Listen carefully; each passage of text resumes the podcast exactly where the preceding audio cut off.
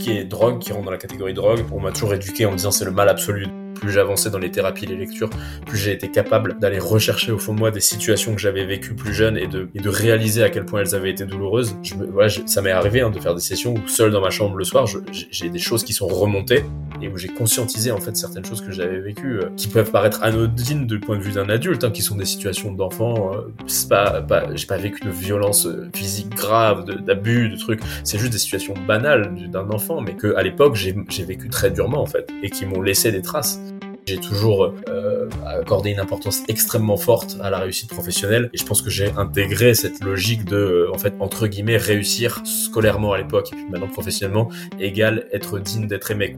Je pense que je vivais dans un état d'anxiété, d'angoisse permanent. J'arrivais même plus à en sortir en fait parce que moi, comme un con, j'ai choisi d'être entrepreneur qui est quand même un métier relativement stressant et angoissant euh, alors que je suis de base hyper sujet à l'anxiété à l'angoisse. Et en fait, là, il fallait que je, fasse un truc, je bouffe, je machin pour juste c'était une stratégie, je pense, d'évitement pour, euh, essayer de faire baisser ou en tout cas d'éviter l'angoisse, quoi. Et que j'avais une consommation de café qui était juste démente. Et après, du coup, sur la fin, euh, j'ai commencé aussi à toucher à des trucs comme MDMA, tu vois.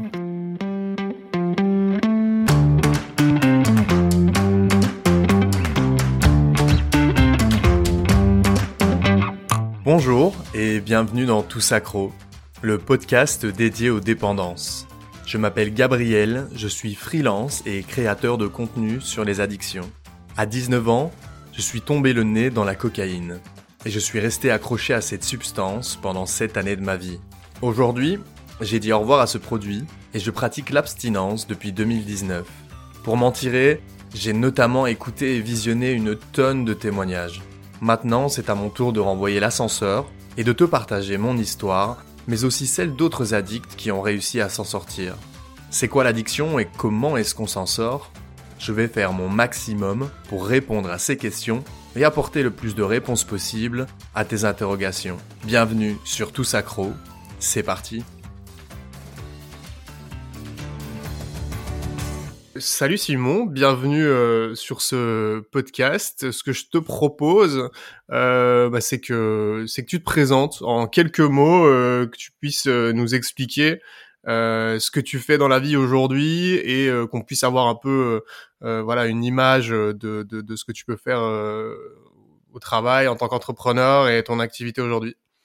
Ok, bah, salut Gabriel, merci pour l'opportunité de parler dans ce podcast.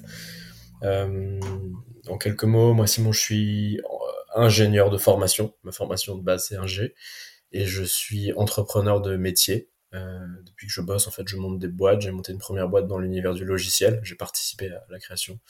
Et là, depuis euh, deux ans, je crée une boîte euh, dans l'univers de l'investissement locatif de l'immobilier. Investissement locatif clé en main. Euh, et donc j'ai monté une boîte qui s'appelle Chaka Invest où on accompagne des clients sur des projets d'investissement locatif de bout en bout avec euh, une, grosse philosophie euh, éco-responsable puisqu'on intègre de la rénovation énergétique dans chaque projet pour contribuer à rendre l'habitat en France plus durable. Mmh, intéressant.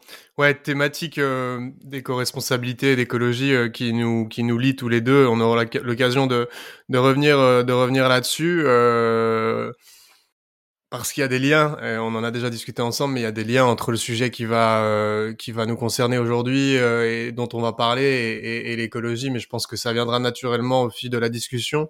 maintenant, on va expliquer pourquoi on discute ensemble aujourd'hui. Euh, en introduction, après on partira sur ton sur ton parcours, mais en introduction, euh, euh, toi tu, tu m'avais dit, écoute, je ne me je ne m'identifie euh, pas spécialement comme euh, quelqu'un qui a eu euh, ou qui a des addictions, comme un addict, mais j'ai quand même identifié des comportements chez moi impulsifs, addictifs, et puis tu as quand même été accompagné par la suite, on reviendra là-dessus pour euh, bah, régler certaines choses dans, dans ton quotidien et, et, et dans ta vie. Euh, et je t'ai dit, c'est pour moi, ça me, ça me paraît quand même intéressant euh, de, de, de discuter avec toi, même si t'es pas euh, euh, catalogué comme un ex accro, euh, je sais pas, une drogue comme l'alcool, la cocaïne, l'héroïne. je trouvais quand même super intéressant de, de discuter avec toi parce qu'on en a déjà parlé ensemble. parce qu'en fait, il y a, y, a, y a mille façons d'être addict, des personnes qui vont être, bah, on va dire, il y a, des degrés différents.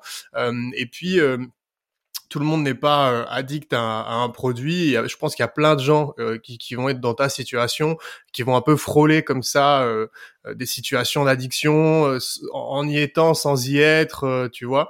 Et donc, ce que je veux bien en introduction, c'est que tu m'expliques avec ta définition, avec tes propres mots, les choses qui te sont euh, arrivées, la manière dont ça t'est arrivé, comment est-ce que toi tu le perçois, comment est-ce que tu le décris? Et après on on, on avancera dans l'épisode comme ça on peut mettre euh, tu vois un peu un cadre de euh, OK, moi je m'appelle Simon et voilà ce que j'ai eu que, voilà comment j'identifie les problèmes que que j'ai eu à un moment donné.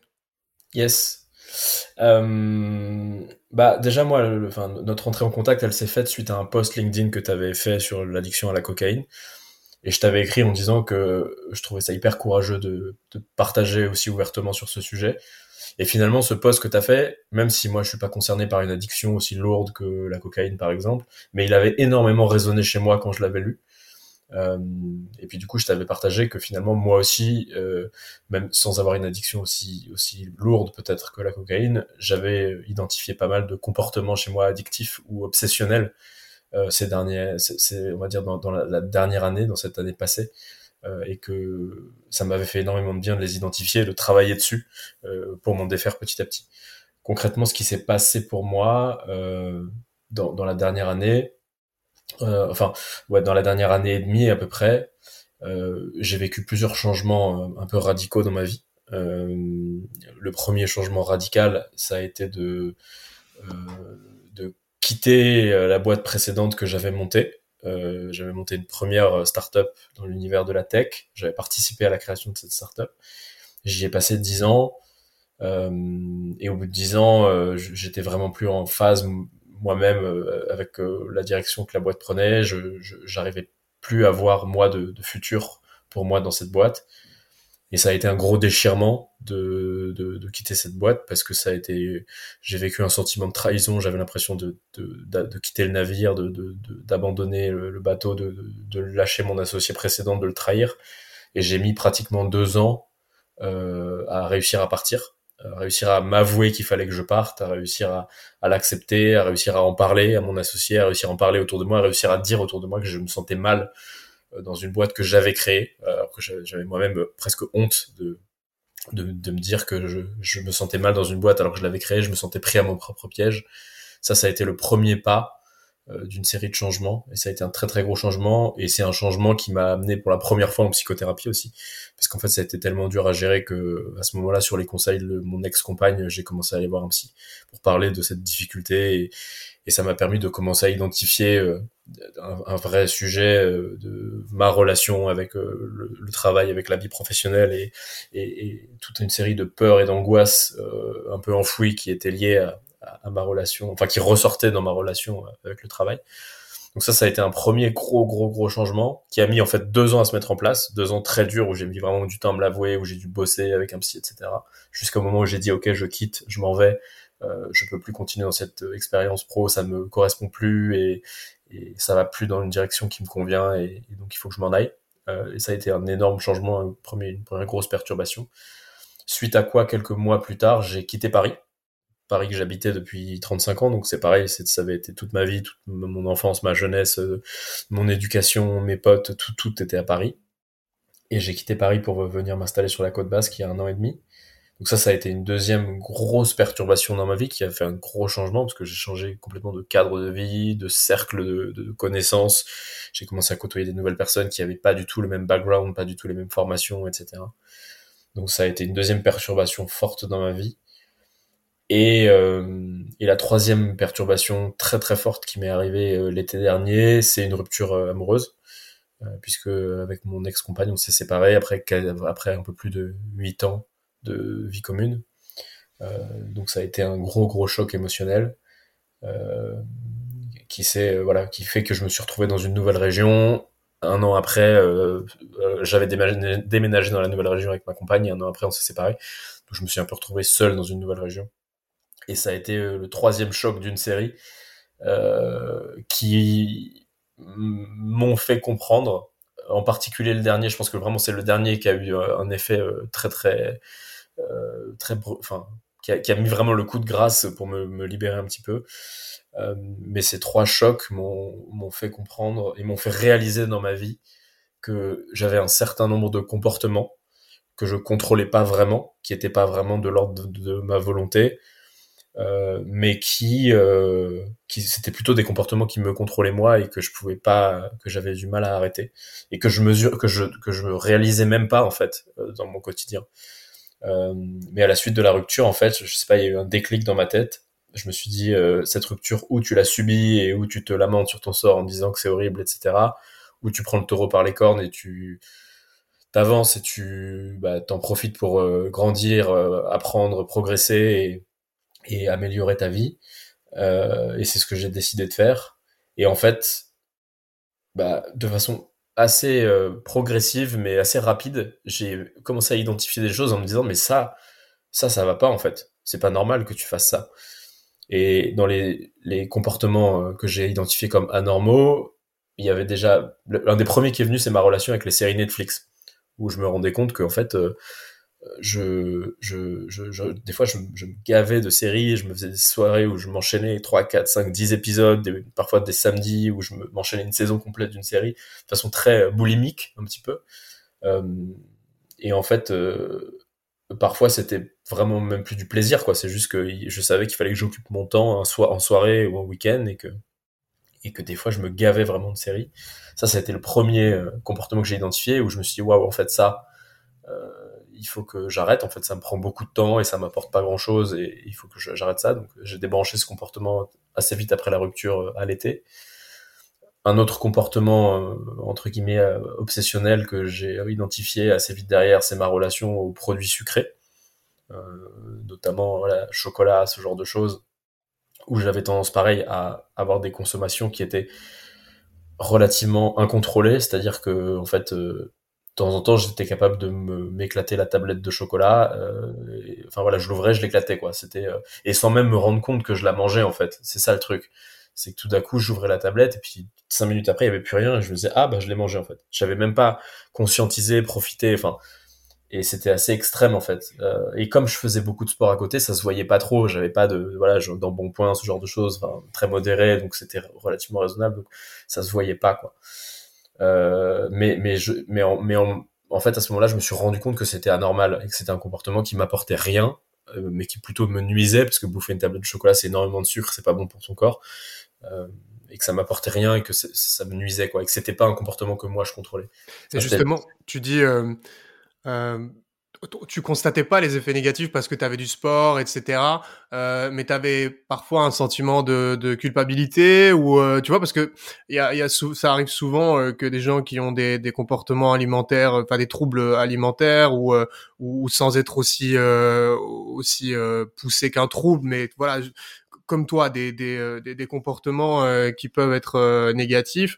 Euh, physiquement, tu n'avais pas de, de, conséquences ou de répercussions, mais est-ce que psychologiquement, ça pouvait te, te voilà, te mettre un coup, te faire réfléchir, de te dire, mais tiens, je vais quand même de m'enfiler autant de sucre ou tu vois le, parce qu'il y a quand même cette recherche euh, un peu de, de, plaisir, un peu de dopamine, de combler quelque chose ou euh, tu vois de euh, d'aller remplir un trou pour pour combler la, la peut-être le, le, moment la situation émotionnelle qu'on qu'on le trigger en fait. Il y, a un élément déclencheur et une fois qu'on a passé ça, euh, toi, ça t'arrivait de te sentir euh, peut-être coupable ou pas bien, ou bien alors tu, voilà, tu passais dessus. Euh, bon, tu, tu remarquais que tu avais bouffé la tablette de chocolat et puis tu passais à autre chose? Écoute, euh, en fait, moi j'ai pas mal de chance, c'est que j'ai, je suis un grand nerveux et j'ai un métabolisme au repos qui est mortel, donc euh, mon corps me le pardonnait assez bien. Donc je savais que j'avais assez peu de conséquences physiques si j'avais eu des conséquences physiques, genre si j'avais grossi, etc., je pense que j'aurais hyper culpabilisé. Mais comme j'avais pas de conséquences physiques fortes, euh, que je grossissais pas, etc., accessoirement sachant que je faisais énormément de sport à côté, donc ça pardonne aussi un peu mieux. Sur cette partie-là, j'avais pas trop de culpabilité. Euh, c'est juste qu'en fait, je m'envoyais des tablettes de chocolat sans même me, me, rendre compte que je le faisais en fait. Et puis c'était pas genre je mange un morceau pour le plaisir et j'arrête. Hmm. C'était genre je commence, je, je, je conscientise même pas l'acte de manger et hop, j'ai fini la tablette, tu vois. Et c'est ça qui m'a alerté en me disant mais en fait c'est pas normal comme comportement et ça t'apporte pas grand chose parce que tu prends même pas de plaisir en fait. C'est juste tu te gaves euh, pour euh, parce que t'es angoissé, parce que ça va pas, parce que mais c'est même pas euh, un petit carré de chocolat juste pour le plaisir. Et justement, T'as as déjà, euh, t'avais identifié ou t'as déjà identifié un peu les triggers, euh, tu vois, dans quelle euh, situation psychologique, émotionnelle tu te trouvais au les moments où t'as besoin de cet accès au sucre, à la série Netflix, tu vois, est-ce que on, on, reviendra après sur le travail thérapeutique que t'as fait, etc. et même les analyses, l'introspection que t'as fait sur ta, sur ton propre, ta propre histoire et ton, ton tes propres comportements. est-ce que t'as, est-ce que t'as identifié les triggers, est-ce que t'as euh, tu vois, le moment, la demi-heure ou l'heure avant, euh, dans quel état est-ce que tu es euh, ou est-ce que tu étais avant de choisir ça comme option de, de, de, de, de réconfort ou de pour combler, tu vois, combler quelque chose? Ouais, je pense. Alors, je pense que je. Alors moi, j'ai une forte tendance à l'anxiété, à l'angoisse. Euh, que j'ai travaillé avec des psys et tout, donc je le sais. Enfin, c'est pas, c'est ça pour le coup, ça a été relativement approuvé, validé par des psys. Euh, donc j'étais juste dans un état d'angoisse et d'anxiété. Euh, et en fait, euh, je pense que je vivais dans un état d'anxiété, d'angoisse permanent. Euh, c'est-à-dire que en fait, j'arrivais même plus à en sortir en fait. J'étais tout le temps dans une angoisse, une anxiété qui était hyper renforcée par mon activité professionnelle parce que moi, comme un con, j'ai choisi d'être entrepreneur, qui est quand même un métier relativement stressant et angoissant, euh, alors que je suis de base hyper sujet à l'anxiété, à l'angoisse. Et donc, euh, j'étais dans la phase en plus de création de ma boîte où c'était le moment, bah, ça l'est encore, mais un peu moins aujourd'hui, mais il y a des moments, c'est hyper chaotique. Il y a des jours où tu t'envoies 5, 10 mauvaises nouvelles dans la, dans la figure dans la journée. Et en fait, tout ça, ça s'accumulait, ça faisait monter mon niveau de stress, d'angoisse. Et en fait, là, il fallait que je, je fasse un truc, je bouffe, je machin pour euh, juste, euh, c'était une stratégie, je pense, d'évitement pour, euh, pour faire, essayer de faire baisser ou en tout cas d'éviter l'angoisse, quoi. Euh, sachant que j'avais une autre petite addiction que j'avais pas trop identifiée, c'était le café. Mmh et que j'avais une consommation de café qui était juste démente euh, parce que je viens d'une famille où on est plutôt des gros buveurs de café donc depuis assez jeune j'ai eu l'habitude d'en boire et puis j'ai monté les doses monté les doses monté les doses et j'étais arrivé à un point où je consommais quasiment 3 litres de café par jour. Donc on est relativement bien au-delà des, euh, des, des, doses maximales recommandées et en fait la caféine étant anxiogène enfin à petite dose ça passe encore mais dès que tu dépasses les, certaines doses ça devient hyper anxiogène. Mmh je pense que ça ça a renforcé encore plus mon niveau d'angoisse et en fait, euh, je buvais du café exactement comme je bouffais du chocolat. C'est-à-dire que je commençais le matin. La première tasse du matin, c'était plutôt un plaisir. C'était mon petit réconfort du matin au réveil. J'aime bien le goût, etc. Et après, ça s'enchaînait. Bam, bam, bam, bam. J'en buvais, j'en buvais, j'en buvais. Et c'était presque un réflexe comme fumer une cigarette. Tu vois, c'était un réflexe presque mécanique d'avoir une tasse dans la main et de boire. Quoi. Et en fait, bah ça, ça me faisait encore plus monter mon niveau d'angoisse, sans même que je me rende compte. Euh, donc ça venait. En fait, je vivais dans un état d'anxiété, d'angoisse absolument permanent. Ouais, tu avais, avais, une base euh, d'angoisse et d'anxiété euh, sur laquelle on, on, on parlera peut-être après des, des, sources et de, de, de là d'où là d'où ça venait, etc. Euh, mais euh, comme pour euh, bah, finalement comme ton, ton histoire, je te l'avais dit, elle fait écho euh, avec euh, avec la mienne et ma consommation, que ce soit d'alcool, de cocaïne à l'époque ou ou d'autres d'autres d'autres drogues que j'ai pu consommer. C'était, il y avait un état anxieux, on va dire généralisé, et les, les, comportements que, que tu avais, comme, comme, comme moi, c'était le réflexe un petit peu d'auto-médication, c'est d'utiliser quelque chose ou de faire quelque chose, parce qu'il peut avoir un comportement aussi. Euh, là, on parle de, bah, par exemple, les séries Netflix, c'est typiquement c'est un comportement, euh, alors que se réfugier dans le sucre, euh, dans le café ou dans, dans le tabac, Là, on va être, bah, il y en a qui sont euh, liés au comportement et euh, et à la substance, mais l'idée c'est euh, de pallier à quelque chose en fait, c'est de de, de s'automédiquer via le comportement ou via la substance pour dans un imaginaire idéal aller mieux ou en tout cas passer cette passer cette émotion euh, qui est trop compliquée à, à accueillir euh, et, et, en plus au début les premières années euh, souvent comme comme, enfin, c'est exactement ce que tu disais, on s'en rend pas compte. Tu peux aller, euh, tu peux, voilà, t'es anxieux. Euh, pour toi, ça fait tellement d'années peut-être que t'es anxieux que tu t'en rends plus compte. Donc pour toi, c'est un état, on va dire entre guillemets normal t'es clair d'esprit parce que tu bosses, tu fais des études, tu as des relations sociales, etc. Euh, et euh, en fait, tu te rends pas compte que bah toute la journée, tu as une charge émotionnelle qui est en toi euh, parce que c'est devenu euh, normal. Sur ça, enfin comme tu t'en rends pas compte et que bah des moments c'est compliqué à gérer, ton réflexe c'est d'aller vers des choses que tu as déjà rencontrées et de rechercher de la dopamine ou euh, bah, psychologiquement sentir mieux avec le sucre, le café, euh, le tabac, etc. ou bien des sorties euh, et, l'alcool et ça on y reviendra après.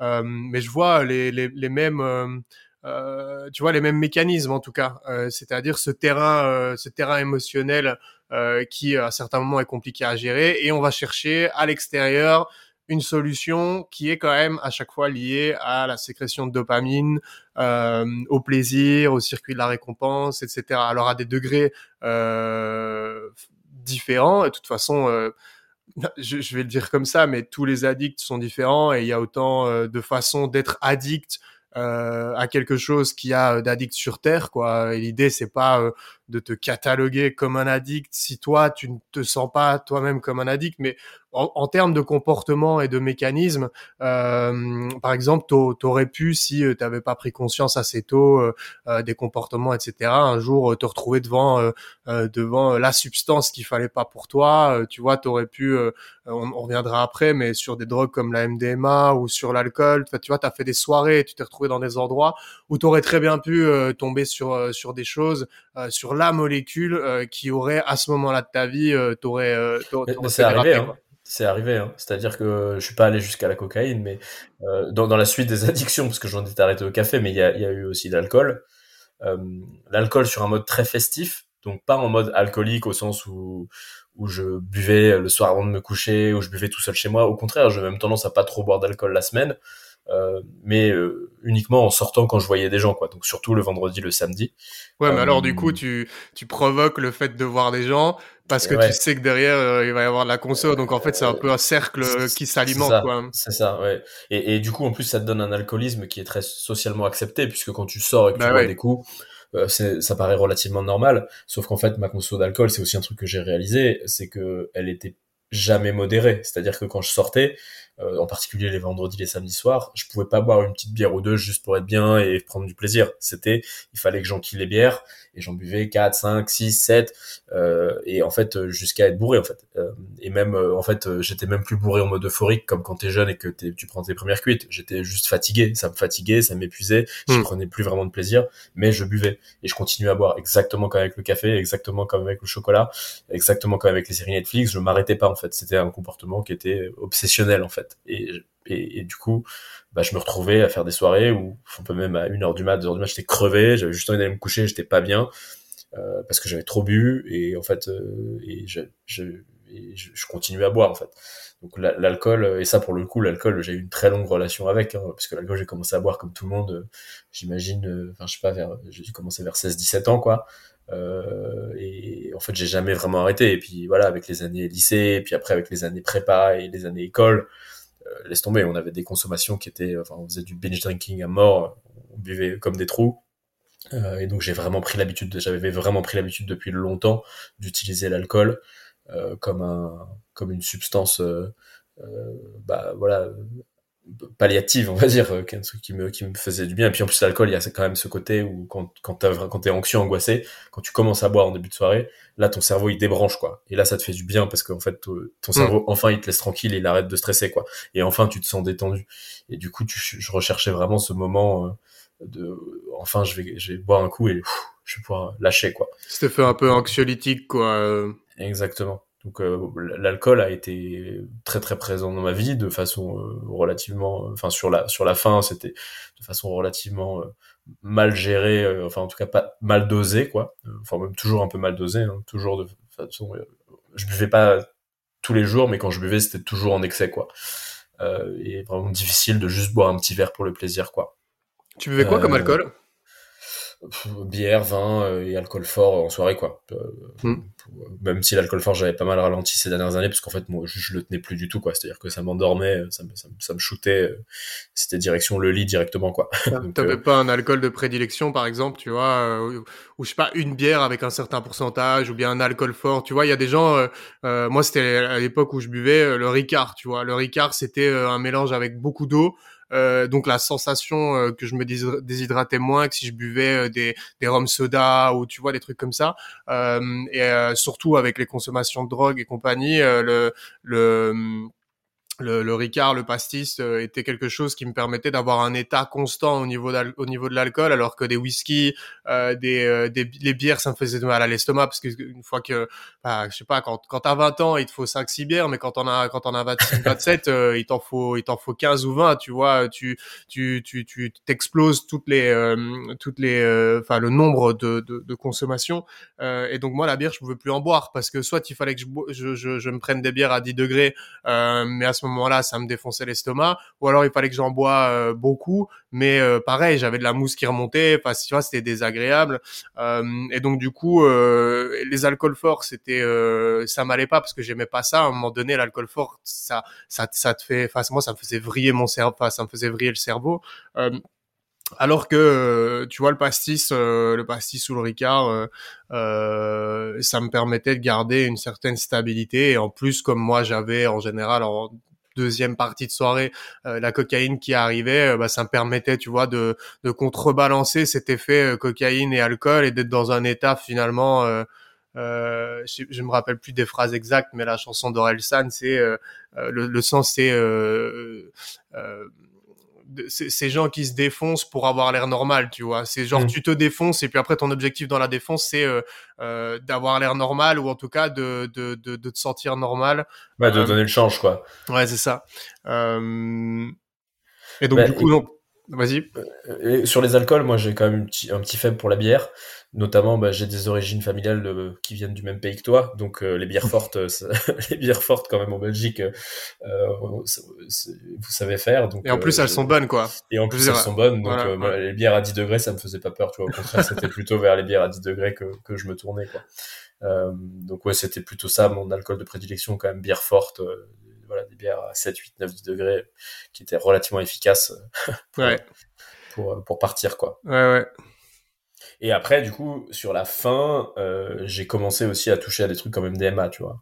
C'est arrivé euh, comment ça euh, C'était quoi ta première euh, première fois que tu en prends, euh, tu en avais déjà entendu parler, euh, t'y pensais ou euh, c'est arrivé comme ça On me l'a proposé en soirée, grosse soirée, on m'a proposé. Moi, Genre quoi comme soirée? C'est quoi une grosse soirée? Si c'est une énorme soirée techno-électro pour un nouvel an chez des potes et il y avait, c'était un groupe de gens que je connaissais moins des amis de, de mon ex et, et, eux étaient un peu plus portés sur la console de ce genre de trucs. Pour moi, tout ce qui est drogue, qui rentre dans la catégorie drogue, on m'a toujours éduqué en me disant c'est le mal absolu. Donc moi j'avais quand même un gros les blocage. des drogues récréatives et euh, les psy. drogue. Parce qu'en réalité l'alcool, l'alcool est déjà est déjà une drogue, tu vois. Ouais, mais en fait, ce qui, ce ce qu'on appelle drogue en France, tu vois, c'est-à-dire euh, tout ce qui est pas l'alcool et la cigarette, tu vois, tout ce qui est euh, euh les drogues, quoi, les trucs interdits, quoi, tu vois, le, cannabis, le, la MD, tu vois. Et ça, on m'a toujours éduqué vraiment en me disant que c'était le mal absolu. Et donc, j'avais quand même une grosse barrière psychologique à aller sur ces substances-là. C'est pour ça que j'ai jamais touché à la coke, ce genre de truc. Et donc, c'est pour ça que je m'étais arrêté à l'alcool, en fait. C'était un peu le max qui, dans ma tête, était acceptable. Et un jour, quand même, dans cette soirée, j'ai testé, parce qu'on m'a passé de la MD, je me suis dit, bon, allez, il faut pas mourir idiot, donc j'ai testé. Malheureusement, la MD étant tellement euh, facile et, et, et douce et, euh, et te fait pas trop un bad trip, euh, enfin, ça dépend, mais euh, c'est quand même relativement... ça dépend des quantités, hein, parce que... Enfin, c'est, c'est, ça dépend aussi de, de la qualité des produits sur lesquels tu vas tomber, parce qu'il y a des, il y, a, il y a des drames à, à, la première prise et à la première fois, quoi. Donc, euh, t'as as dû sûrement bien tomber avec un dosage qui euh, devait certainement correspondre à et ton humeur de la soirée et ta physiologie. Euh, ouais. T'as as eu, as eu. Ça s'est plutôt bien passé. Donc, euh, Donc, euh, et malheureusement, c'est ça aussi le problème, c'est que ça s'est bien passé et que du coup, je me suis dit, ah, c'est pas mal ce truc, c'est sympa. Euh, et puis, comme l'alcool, je commençais à être un peu saoulé, je me suis dit, bon, bah, peut-être que ça peut être un, un, nouveau truc pour arrêter de boire, enfin, boire moins et prendre ça à la place. Donc, j'avais commencé aussi un peu à en prendre et pareil, j'ai vite vu le mécanisme arriver, quoi. C'est-à-dire que, en fait, j'ai vite vu que, bah, j'en ai pris une fois et, normalement, la MD, on te dit officiellement, c'est maximum une fois toutes les six semaines pour avoir le temps de régénérer ton stock de sérotonine. Euh, sauf que en fait, euh, bah, prends la première fois tu respectes les six semaines, puis la deuxième fois tu fais que trois semaines, et la fois d'après tu fais euh, la semaine d'après, et en fait très vite tu te retrouves à en prendre toutes les semaines. Et là tu, tu, et en fait tu vois que l'effet du coup il est de moins en moins fort puisque tu t'accoutumes très vite. Et donc là, comme j'étais déjà dans une phase où j'étais de plus en plus conscient de tous ces comportements obsessionnels chez moi, j'ai fait, ah, mais en fait là c'est encore un truc où je suis en train de me faire happer. Ça, c'était rigolo au début, la sensation était sympa, mais là, je suis déjà en train de tomber dans l'accoutumance euh, et dans l'obsession, et donc il faut que j'arrête. Donc la MD, j'y suis vraiment pas resté longtemps. Euh, j'ai fait quelques mois où j'ai pris de la MD, mais, mais j'ai très vite arrêté. Et c'était chaque fois dans le contexte euh, de soirée techno, etc., ou ça t'est arrivé d'en prendre dans des apparts ou euh... Non, toujours en soirée. Toujours en soirée, soirée techno-électro, c'était vraiment là l'endroit. Le, Et donc, à quoi ça pouvait ressembler une soirée euh, Je te pose la question, euh, surtout pour les gens qui ne connaissent pas, parce que bon, moi, j'ai un bac plus euh, plus 7 en, en, ce genre de, de soirée, donc c'est pas c'est pas c'est pas pour moi que je demande l'info, mais euh, mais euh, à quoi ça ressemblait ces soirées-là Comment ça pouvait, tu vois, si, si, tu pouvais, me... parce qu'à mon avis, elles se ressemblent quasiment toutes. Il doit y avoir un before, il doit y avoir l'arrivée à la soirée, et puis finalement ouais, danser bah, quelques heures et puis peut-être faire une after et puis après euh, pendant 3 4 jours euh, tu étais au lit quoi. Si tu avais euh, si tu pouvais décrire un peu la, la, la le, le, cadre de, de, de, d'une soirée avec consommation d'MDMA comme toi tu les comme tu les vivais? Bah moi c'était bah c'est c'est souvent des soirées techno électro donc des grosses soirées avec voilà musique techno électro. Avec une musique qui entraîne quoi une musique, hyper entraînante voilà hyper dynamique. Souvent des soirées qui commencent tard hein. moi souvent elles commençaient pas avant minuit minuit c'était l'entrée dans les lieux donc euh, limite tu peux même arriver à une heure, ou, deux, le temps que ça, ça, monte. Donc tu commences vraiment tard. Euh, donc bah on faisait un before avant dans un appart où on picolait euh, voilà on faisait un apéro quoi tranquille on picolait pas mal. Tout le monde prenait des drogues? Non pas ah, quoique quand même pas mal hein. quand même pas mal. La, la, MD c'est quand même pas mal démocratisé t'étais dans quel genre de milieu social à ce moment-là? Hmm, bon, des gens, euh, globalement plutôt des gens avec un niveau d'éducation supérieure, euh, ouais, si. Euh, qui bossaient dans quel genre euh, Ils avaient fait quoi comme études Bossaient dans quel genre de, de, de boulot euh? Bah ça, ça s'est pas mal passé en étant arrivé ici hein, sur la côte basque. le fait que je prenne plus de MD, ça s'est fait plutôt quand j'étais ici. Ok. à Paris, j'étais pas encore, j'avais pas encore trop goûté à ça. ouais, c'est peut-être une chance d'ailleurs. Ouais, je pense que c'est mieux que j'y ai pas goûté avant de à Paris. Ouais. Euh, et non, bah, c'est des gens de milieu, tu vois, ouais, éducation supérieure, qui font des métiers euh, dans l'immobilier, dans dans le droit. Euh, ouais, des gens bien installés, quoi, socialement. Euh, de l'extérieur, c'est des gens qu'on ah pourrait ah ouais, se dire. C'est des gens bien sous tout rapport. Hein. Ouais. c'est, tu te dis pas, c'est des gros camés quand tu les vois, quoi. C'est pas des punks à chiens. ouais, ouais, c'est ça. Tu te dis, waouh, cette personne, elle est camée complètement, quoi. Mais même dans les soirées techno-électro, hein, on t'as quelques personnes qui sont parfois un peu plus atypiques dans leur apparence. Euh, mais globalement, c'est la plupart des gens, tu te dis pas, waouh, c'est des camés de la mort, quoi. Mmh. Euh, et je pense que tu les croises euh, dans la vie de tous les jours, euh, t'as aucun, aucun, aucune, aucune chose qui te dit que ces gens ils prennent de la drogue le samedi en soirée techno, quoi. Ouais, sauf quand euh... toi-même t'en as pris pendant des années, tu commences ouais. un peu à repérer euh, les, les profils, quoi. Plus. Ouais. ouais. Euh, et voilà, bah, c'était des soirées où on commençait le before, on prenait un gros apéro, et puis bah une heure avant d'aller à la soirée, on prenait le cachet de MD pour que ça commence à monter quand on arrive en soirée, parce que c'est un peu long. Euh, et puis bah après, tu arrives sur place, t'as la MD qui commence à monter, tu commences à aimer tout le monde, t'as envie de faire la fête, t'as envie de te lâcher, euh, et donc bah là tu danses euh, pendant des heures et des heures et des heures sur la musique techno en t'oubliant complètement, en planant complètement, avec une sensation qui pour le coup est très agréable, une sensation d'espèce de joie intense qui t'envahit. Euh, en plus, sensation finalement que moi perso j'avais beaucoup de mal à ressentir, que je ressentais plus, étant très anxieux, très angoissé cette sensation de joie, de légèreté, elle, existait plus vraiment dans ma vie. Euh, et donc, bah, c'était hyper agréable de ressentir cette sensation grâce à la drogue, quoi. Euh, et donc, les premières fois où j'en ai pris, c'était magique. C'était, je me sentais bien, je me sentais léger, je me sentais, j'aimais tout le monde. C'était vraiment extrêmement agréable.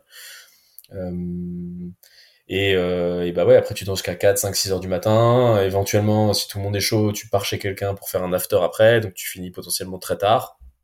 Euh, et puis après, bah il y a la, il y a la descente et la récupération, quoi. Donc, euh, donc là, euh, les premières fois, ça allait, ça ne faisait pas une grosse descente euh, dure, mais plus j'ai, plus j'ai rapproché les prises, plus en fait la descente était pénible. C'est-à-dire que bon, le dimanche, ça, tu fais ça le samedi soir, le dimanche t'es un peu cassé, tu, tu dors à moitié, t'es crevé, tu somnoles, bon ça va encore. Et après à partir du lundi, tu commences à te sentir mal. Tu te dis waouh, j'ai envie de refaire la fête. Lundi, mardi, t'es vraiment dans le mal. Émotionnellement, je veux dire, c'est pas forcément mal physique, mais émotionnellement, t'es pas bien. Hmm. T'es t'es troublé, t'es et puis bah tu remontes la pente doucement euh, à partir du mercredi en disant cool le week-end approche on va pouvoir refaire la fête. Et, euh, et puis tu petit à petit tu t'approches du vendredi et tu pourras recommencer à faire la fête.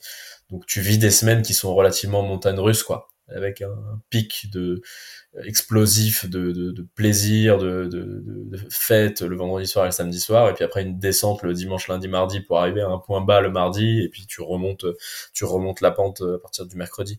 Donc émotionnellement, ça donne des semaines qui sont assez instables, euh, pas très agréables à vivre, quoi. Mais c'est euh, c'est fou. Et d'ailleurs, encore euh, merci, euh, parce que la, conversation, on avait eu une première conversation suite euh, à un post que j'avais fait, et puis on a discuté une heure ensemble. Et à la sortie de, ce, de cette discussion, j'ai une idée de post qui arrive. je le publie deux jours plus tard, et là, je fais 350 000 vues sur ce post-là. j'ai des journalistes qui me contactent. Enfin, en gros, c'est les premiers posts avaient touché mon réseau, et nous, on était dans le même réseau depuis depuis un moment de par euh, les, intérêts sur l'écologie, etc. qu'on pouvait avoir. Donc, euh, on était déjà connecté pour euh, pour dire ça comme ça.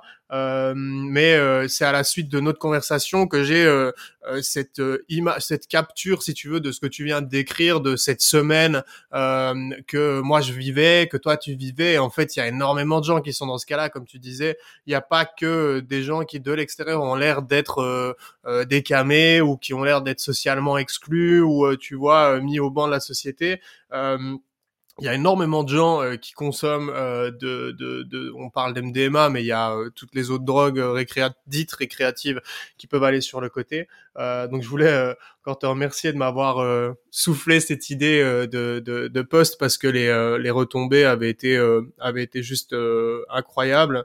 Et puis je voulais te demander ce que comment tu perçois après on va on, va venir sur cette anxiété et ce euh, cet état euh, de, de, de l'angoisse et l'anxiété que tu pouvais vivre et, peut-être les causes et le travail thérapeutique que tu as fait. Mais avant ça, je voulais te poser une question. Comment est-ce que tu perçois la société aujourd'hui euh, et les jeunes de ton âge et de mon âge quand on prend la conscience, euh, tu vois, moi j'en suis sorti, c'est-à-dire je consomme plus aujourd'hui. Euh, toi, euh, tu, tu consommes plus non plus aujourd'hui. mais comment est-ce que tu perçois justement le monde une fois que tu, quand tu comprends pourquoi on consommait, pourquoi on allait là-dedans, ce qu'il déclenchait, et que et que d'un autre côté tu vois qu'il y a énormément de monde qui consomme. Euh, bon, faut mettre en proportion. Tout le monde ne consomme pas de la drogue, mais quand tu quand es dans le milieu, tu euh, tu te rends compte qu'il y a énormément de gens quand même. Euh, comment est-ce que tu perçois ça d'un point de vue, euh, je sais pas, avec tes yeux de, du, mec euh, de, de, de, de 30 ans euh, qui, euh, qui, qui qui a compris ça ou vu ça sur la vie? Ouais, c'est une bonne question. j'ai l'impression que on vit dans un monde où on a fait énormément de progrès dans le dernier siècle, technologique, euh, technique, technologique, scientifique. Euh, et notre société, si tu regardes vraiment, si tu la juges du point de vue juste progrès technique, technologique, scientifique, c'est incroyable ce qui s'est passé euh, dans les, dans les dernières années. C'est fou. Tu montreras des gens d'il y a 100 ans comment on vit aujourd'hui, ils diraient mais c'est incroyable comment ça a pu changer aussi vite. Et paradoxalement, je trouve que ce progrès extrêmement rapide, enfin ce progrès, on peut mettre des guillemets parce que je suis pas sûr que ce soit un progrès sur, à tous les niveaux, mais euh, cette évolution extrêmement rapide, j'ai l'impression qu'elle nous met un peu à l'épreuve aussi en tant qu'humain, qu'on est aujourd'hui ultra stimulé tout le temps, qu'on en prend plein la quiche en termes de stimulation, de demande, euh, avec les réseaux sociaux, nos téléphones qui nous sollicitent tout le temps, les notifications, le nombre de relations aussi qu'on entretient aujourd'hui grâce à la technologie qui est bien plus important que ce que les gens faisaient avant. Euh, la productivité au travail qui augmente, qui augmente, qui augmente, et, le fait qu'on nous demande toujours plus, plus, plus, euh, en particulier, alors en tout cas je parle de mon point de vue de profession intellectuelle, si tu réfléchis, il y a 50 ans, les gars, ils s'envoyaient des courriers internes en entreprise, ils s'en envoyaient combien par jour? Ils s'en envoyaient quelques-uns. Aujourd'hui, tu reçois des centaines d'emails par jour, plus des WhatsApp, plus des Slack, plus des machins, t'en prends plein la tronche. Je trouve qu'on est vraiment hyper sollicité plus le marketing moderne qui nous pousse à toujours avoir besoin de plus, à toujours consommer plus, qui nous met dans la tête qu'on n'est pas assez bien, qu'il nous faut ça, qu'il nous faut ça pour être heureux. Enfin, on est. Moi, j'ai un peu le sentiment des fois d'être au milieu d'un tourbillon et de devoir essayer de résister à ça en fait, de devoir essayer de me protéger de ça euh, et, d'être euh, un peu en état de, d'hyper sollicitation permanente, de, de, charge mentale permanente pour essayer de traiter tout ce qui vient. Euh, et d'ailleurs, ça m'a fait du bien de quitter Paris et de vivre euh, sur la côte basse parce que j'ai l'impression d'être un peu moins euh, exposé à ce genre de choses. mais mais, mais j'ai l'impression que malgré les énormes progrès technologiques et techniques et scientifiques qu'on a fait, on n'a pas du tout encore progressé sur un autre aspect qui est la compréhension de notre fonctionnement, de notre mental, de nos émotions, ou en tout cas on est en train tout juste de commencer à progresser là-dessus parce que les neurosciences ont fait d'énormes progrès, mais c'est dans les 10-15 dernières années petit à petit, j'ai l'impression qu'on va peut-être aller vers un rééquilibrage. Mais en fait, j'ai l'impression qu'on vit dans une société un peu déséquilibrée qui nous, qui, qui, qui nous fait pas forcément de bien. Et qu'en fait, on a perdu le, le petit à petit le, le, le, contact avec ce qui nous rend vraiment heureux, ce qui nous fait vraiment du bien, avec des choses simples qui nous apportent vraiment quelque chose, euh, pour partir vers un peu des miroirs aux alouettes de choses qui nous donnent l'impression que ça va nous rendre heureux, euh, mais qui en fait nous rendent pas heureux et au contraire nous stressent à mort, nous rajoutent une tension de fou. Et j'ai l'impression qu'on vit dans une société, en tout cas dans les pays occidentaux, je pense que c'est pas du tout le cas dans d'autres pays, euh, mais dans une société où on a, on ne sait plus trop prendre soin de nous en fait. Malgré l'hyper confort, l'hyper progrès dans lequel on vit, malgré le fait que oui, la médecine a fait des progrès, on vit plus longtemps, etc. J'ai l'impression que ouais, on vit plus longtemps, mais en fait, euh, dans une qualité de vie dégradée parce que les gens savent pas prendre soin d'eux en fait ils savent pas prendre soin d'eux au niveau mental au niveau psychologique euh, enfin ils ne savent pas prendre soin on ne sait pas prendre soin de nous parce que je m'inclus dedans aussi euh, on sait pas prendre soin de nous sur la qualité de ce qu'on mange euh, pour être en bonne santé enfin tu vois on perd vraiment le, le la capacité à, à juste prendre soin de nous euh, pour être bien quoi euh, et ce qui fait aussi qu'il y a des dérives et qu'on va chercher parfois dans des substances, euh, drogue, alcool, café, tabac, euh, des, des, réconforts en fait, pour se calmer en fait, pour refaire baisser un peu le niveau d'angoisse, d'anxiété et, retrouver un niveau de sérénité un tout petit peu quoi. Enfin, en tout cas, l'illusion d'un niveau de sérénité, parce que quand tu le fais avec des produits, c'est pas très, très, très efficace, je pense. Que... Ouais, non, ça c'est clair. Mais ouais, je, je, je te rejoins évidemment sur ce point-là, et je préciserai euh, moi, avec ma, ma vision, c'est même euh, euh, pas. Tu, tu disais qu'on sait qu'on sait pas prendre soin de nous. On, est en effet à la pointe sur tout ce qui va être santé de l'apparence, santé physique. Euh, on est à la pointe sur des chirurgies réparatrices. Je me suis opérer deux fois des ligaments croisés. Euh, euh, tu, tu, maintenant t'as as un bras, je sais pas, cassé, les greffes, etc. Enfin, tout ce qui est reconstruction physique, accompagnement, coaching. Faire des régimes, faire des suivre des programmes nutritionnels, euh, pour toute la partie physique extérieure, euh, bah, physique, mécanique extérieure, de l'apparence ou pas, euh, tu as euh, des, des, des, milliards de choses euh, en, en, tant que solution pour pouvoir pallier à des problèmes. et par contre, du côté santé mentale, et justement là, le sujet qui nous concerne avec l'anxiété, les comportements addictifs, ce sont euh, des, des, moyens de pallier à euh, une, en général à une douleur, à, une, à une, émotion euh, négative ou ce genre de choses. je dirais que la société, chez nous, et c'est pas le cas chez les anglo-saxons qui eux ont intégré ça depuis quand même pas mal d'années, c'est la conscience que le corps et l'esprit sont reliés. C'est-à-dire que c'est, eux ils appellent ça le mind-body. Euh, c'est ce concept que on ne peut pas euh, euh, dissocier le corps de l'esprit quand on quand, on prend en charge euh, un patient, mais mais ça marche aussi pour nous en tant que en tant qu'individu avec notre propre relation à notre corps et à notre esprit. C'est-à-dire que euh, si tu as des symptômes physiques de mal de ventre, de mal au dos ou quelque chose, tu ne peux pas uniquement regarder ce qui t'arrive du point de vue physique, tu dois aussi englober euh, le passé par exemple traumatique, émotionnel, euh, l'environnement euh, de la personne parce que ça n'aurait pas de sens, tu vois, d'aller chez le médecin et dire écoutez, j'ai mal au ventre. Ah bon bah d'accord, je vais vous donner euh, je sais pas, je suis pas médecin et, j'y vais, vais rarement, donc j'ai pas d'exemple de médicaments en tête, mais je vais vous donner quelque chose pour réduire vos problèmes gastriques ou votre mal de ventre. Mais si le médecin ne va pas demander Comment ça se passe au travail euh, pour l'instant, euh, la relation avec votre patron, avec vos collègues euh, Est-ce que dans votre couple aujourd'hui tout se passe bien? Est-ce qu'il n'y a pas des sources de conflits, etc. L'idée c'est pas d'aller trouver des choses qui n'existent pas, mais c'est de prendre en compte et la santé physique et la santé mentale et de ne voir ça que dans un tout quoi. Et en fait, ce dont je me rends compte, c'est que si tu veux déjà au niveau de la médecine, ce paradigme-là, il, est, il est bancal. Parce que quand tu vas chez le médecin, euh, le médecin, il va traiter, il va traiter ton symptôme sur base de tes paroles.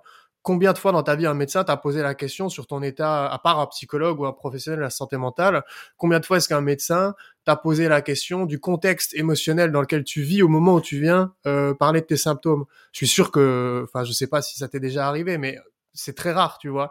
Et, et, pour moi, ça montre euh, cette déconnexion. Euh, donc, si déjà le, la médecine est déconnectée à ce niveau-là, imagine l'individu. Et je pense que c'est, pour compléter ce que tu disais rebondir, euh, c'est, notre déconnexion par rapport à l'esprit. Ce fait qu'on n'est pas éduqué à réfléchir à ce qu'on ressent, à ce qui à ce qui se passe dans notre corps et, et la manière dont les émotions euh, se traduisent à travers notre corps et, notre comportement. Et je pense que je pense que c'est là euh, c'est là qu'on a euh, un souci. C'est pour ça que des mecs comme toi ou moi, on va avoir des comportements obsessionnels ou bien rentrer dans des comportements sans même s'en rendre compte. Et que toi, tu eu la lucidité de bah, prendre du recul et te faire accompagner au bon moment, etc. Les capacités d'introspection et de recul sur ton, sur ton, sur ta propre histoire, mais t'as pas, euh, euh, t'as eu la chance de pas, euh, de pas tomber dans le trou. Euh, mais t'as quand même vécu ce moment où euh, t'as les œillères et en fait tu te rends pas trop compte de, de, de ce qui se passe. Et c'est ça qui, euh, euh c'est ça qui est dangereux quand on n'a pas, quand on oublie que notre esprit existe aussi en plus de notre corps. Euh, ça nous empêche d'avoir la lucidité de se dire ah mais en fait il y a peut-être quelque chose qui se passe là au-dessus quoi. C'est le fait d'être dans, je dis pas qu'on est dans le déni, mais c'est que le fait de ne pas prendre conscience que notre esprit fait aussi partie de notre santé, euh, eh ben euh, ça ne nous permet pas de le jour où on se sent pas bien de se dire ah mais euh, il y a peut-être cette zone-là de ma vie euh, qui qui euh, qui a un problème et et c'est ça ça ça ça empêche le le le soin ou même l'idée même qu'on pourrait avoir besoin d'un soin. Euh, D'autant plus qu'en France, alors je trouve quand même que ce que tu dis là, il y a nuancé un tout petit peu, il y a une vraie évolution qui est en train de s'opérer, je pense, on va dire dans la, depuis la, la dernière décennie ou peut-être même un peu plus récent, hein, peut-être les cinq dernières années, on voit fleurir de partout des thérapeutes dans tous les sens euh, qui sont beaucoup plus axés sur l'aspect psy ou qui essayent beaucoup plus de rassembler euh, le, psychologique et le physique. Donc je pense qu'il y a une prise de conscience et une évolution forte qui est en train de s'opérer euh, là-dessus. On voit aussi, la sécu sociale qui commence à rembourser des consultations de psy. Alors, c'est fait pour l'instant un peu n'importe comment et les psychologues sont pas du tout fans de la manière dont c'est géré, mais c'est quand même un premier pas qui montre qu'on a une prise de conscience de la complétude du corps et de l'esprit. Donc ça, c'est super, je trouve, positif et ça va dans le bon sens. Euh, donc ça, ça, change, euh, ça change doucement, mais ça change. Néanmoins, en France, on est encore dans un pays où je trouve que quand tu dis que tu vas chez le psy, les gens ils te regardent euh, pour beaucoup avec un air bizarre en disant mais ça va pas, t'es malade, t'es fou quoi. Alors que si tu dis je vais chez le médecin parce que je tousse, tout le monde trouve ça normal. Tu dis je vais chez le psy parce que en ce moment je galère émotionnellement, je m'en sors pas parce que je suis stressé, parce que euh, j'ai du mal à avancer dans ma vie, tout le monde te prend pour un fou furieux encore. Enfin beaucoup, même si ça change petit à petit. Donc il y a, y, a y, a, y a un vrai effectivement une réconciliation à opérer. Euh, qui existe déjà beaucoup plus dans le monde anglo-saxon, qui existe infiniment plus euh, en Orient qu'en Occident aussi historiquement, puisque leurs médecines ont toujours été beaucoup plus holistiques, complètes que, que la médecine, la médecine occidentale qui est très centrée sur le physique et le mécanique. Euh, mais il y a, y a, un changement qui commence à s'opérer, mais qui est important d'opérer sur euh, réconcilier les deux médecines euh, et se dire qu'en fait c'est on a, on a, il y a tous des moments où on va aller mal psychologiquement parce qu'on va tous vivre des épreuves, on va tous hériter de trucs de nos parents, de trucs de notre enfance, et que si on a, si on est éduqué à savoir que c'est possible, bah le jour où ça arrivera, on le sentira très vite et on dira euh, ok je sens que là il y a un truc qui va pas je vais aller voir euh, la bonne personne pour euh, le traiter. Et ce que tu disais on s'écoute pas moi c'est quelque chose qui me frappe mais on m'a jamais dans mon éducation que ce soit mes parents ou l'école ou toutes les formations que j'ai fait jamais on m'a éduqué à m'écouter à me dire qu'est-ce que tu ressens? Qu'est-ce qui te de quoi est-ce que tu as vraiment envie? Même dans les études tu vois on m'a dit ouais t'es bon à l'école tu vas faire telles études. Je dis bon bah d'accord. Mais jamais on m'a dit de quoi est-ce que tu as vraiment envie de toi? Qu'est-ce qui te ferait vraiment plaisir? Où est-ce que tu as envie d'aller toi tu vois? Et ça, c'est vraiment un truc qui me frappe, c'est qu'on m'a jamais éduqué à écouter cette boussole intérieure en fait. Hmm. Euh, et aujourd'hui, j'ai encore du mal à le faire, quoi. À me dire qu'est-ce que je veux vraiment moi. Euh, alors, que c'est, alors que c'est quand tu commences à comprendre que la réponse à ces questions-là euh, sont importantes que le, le, début de la vraie vie commence, quoi. Euh, hmm. que en tant que en tant que mec euh, ou même en tant que fille, je veux dire en tant qu'être humain, le passage, moi c'est un peu un moment qui définit euh, le, mon, passage de, de pas dire de l'enfance, mais de la fin de l'adolescence à l'âge adulte. C'est le moment où j'ai compris que ces questions-là, de euh, euh, qui je suis, de quoi j'ai besoin, quelles sont mes aspirations profondes en, en, connexion avec ma personnalité, avec avec mon vrai moi. Euh, c'est à partir de ce moment-là où je me suis dit, ok, je commence à toucher un peu le sens, à mes yeux, le sens de la vie et le, le, le sens du pourquoi euh, finalement on est sur Terre, tu vois. Euh, c'est quand, euh, c'est, c'est quand ces questions-là d'introspection et de, de prendre, de, de, de, confiance de soi, finalement, de, de soi dans l'environnement dans lequel on est, que je trouve que moi, ma vie a complètement changé et que euh, pour moi maintenant la, la, vie a du sens parce que quand tu arrives à répondre à ces questions-là et que tu prends le temps de te demander euh, tiens qu'est-ce que de quel genre de vie j'ai envie d'avoir euh, qu'est-ce que j'ai envie de faire de ma vie qu'est-ce qui est vraiment important pour moi euh, ça correspondra peut-être pas aux attentes qu'on a euh, mis dans notre tête euh, par l'éducation ou par les influences sociales etc mais je, je, me sens beaucoup plus rempli depuis que j'essaye. Et tu disais on est toujours un peu il y a toujours un peu des interférences avec euh, les ancrages euh, euh, psychologiques et sociaux que qu'on a pu qu'on a pu avoir. Mais à partir du moment où tu commences à travailler sur ces questions là moi je trouve que ma vie a, complètement changé quoi. Mmh. ouais c'est clair. C'est clair. Mais mais c'est moi à partir du moment où j'ai commencé à travailler sur ces questions là je me suis retrouvé à nouveau hyper angoissé en me disant mais en fait je sais pas. Qu'est-ce que je veux? Qui je suis? Je me suis jamais posé la question en fait tu vois. Donc il y a eu quand même une phase au début où tu te dis waouh ok, euh, grosse question quoi. Euh, tellement j'en avais, tellement j'y avais peu pensé dans ma jeunesse, et tellement on m'en a peu parlé euh, que ça a été aussi une source d'angoisse importante de, de, réaliser que je m'étais jamais posé la question en fait. Je, je rebondis euh, sur euh, sur l'angoisse dont on a parlé plusieurs fois. Euh, J'aimerais que tu m'expliques un peu comment finalement tu as réussi à passer euh, à, régler euh, ces, problématiques euh, de, de, de, comportement addictif slash compulsif tu m'as dit que tu avais été accompagné. Euh, Est-ce que tu pourrais m'expliquer euh, un petit peu comment s'est passé tout ce travail-là? Parce que je sais que tu as eu euh, un accompagnement avec euh, plusieurs thérapeutes, même jusqu'à deux thérapeutes, enfin deux psys, peut-être pas deux psys, mais tu pourras revenir sur les termes et, me corriger si tu veux. mais avoir deux thérapeutes en, en, même temps, plus toi de la lecture et de la de la psycho auto-éducation sur tout un tas de sujets. Est-ce que tu peux, voilà, m'expliquer comment euh, t'en es, enfin comment s'est euh, fait ce travail-là, euh, comment ça s'est passé et euh, et puis euh, ce que tu as découvert quoi. tu vois, on avait parlé ensemble de, de, de, choses familiales, de, de contexte, de peut-être de non-dits ou de choses que toi tu avais perçues dans, dans ton enfance et que tu avais gardé avec toi et qui potentiellement été euh, bah, un terreau euh, propice à euh, ton, ton anxiété. Donc en gros, résumé, le travail thérapeutique, comment ça s'est passé et qu'est-ce que tu as découvert pour qu'on arrive après sur aujourd'hui, comment ça se passe dans ta vie? Alors moi, le travail thérapeutique, il a commencé pour la première fois et j'ai eu beaucoup de chance.